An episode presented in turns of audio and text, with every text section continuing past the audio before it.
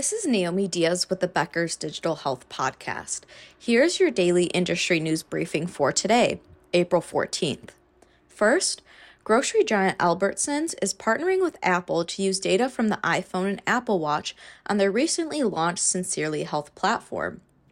Customers can link their Apple Watch Series 3 and iPhone to the Sincerely Health platform and earn grocery rewards at Albertsons.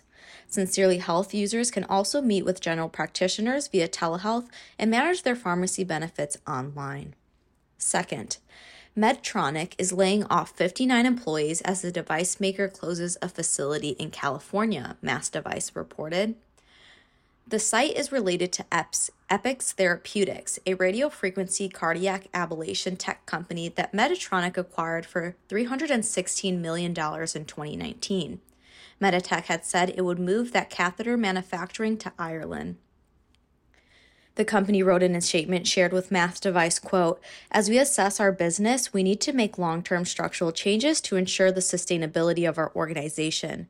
We previously announced plans to close this facility, and after careful analysis and consideration, we have made the necessary decision to close the site in June 2023, therefore eliminating some positions, end quote. Medtronic has promised significant expense reductions in the fourth quarter of its fiscal year, which ends April 28th. More than 18,000 medtech workers have lost their jobs since mid 2022. Third, Digital behavioral health benefits company Spring Health raised $71 million, raising the company's valuation to 2.5 billion. Spring Health is a business to business company that offers digital mental health care to older organizations and individuals.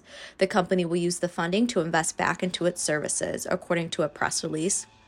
The $2.5 billion valuation is the highest on the company's record. 4.